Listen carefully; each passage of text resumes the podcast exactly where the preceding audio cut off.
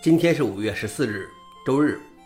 本期是硬核观察第一千零一期，我是主持人联合王。今天的观察如下：第一条，微软正在研究使 Linux 脚本更安全。在本周的 Linux 安全峰会上，Systemd 的创建者 Leonard Portway 发布了演讲。他在过去的一年里被微软雇佣，他和微软的其他工程师们正在努力提高 Linux 的安全性。微软的工程师发表的演讲介绍了他们如何在 Linux 系统上控制脚本执行的新方法，从新的 Open 标志到新的内核系统调用。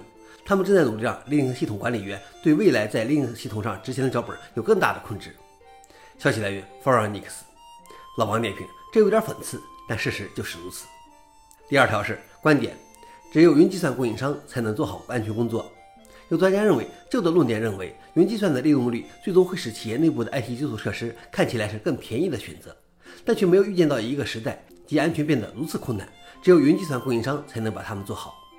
在安全问题上，云计算供应商有一个关键的优势，他们控制、编写和构建了大部分的软件和硬件堆栈。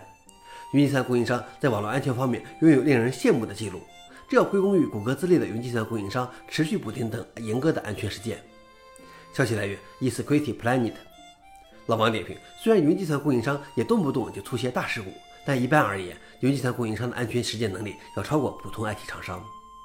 最后一条是，裁员时拥有开源和 Linux 技能比较安全。Linux 基金会的调查显示，虽然科技行业进行了几轮裁员，但开源是与这些趋势反周期的。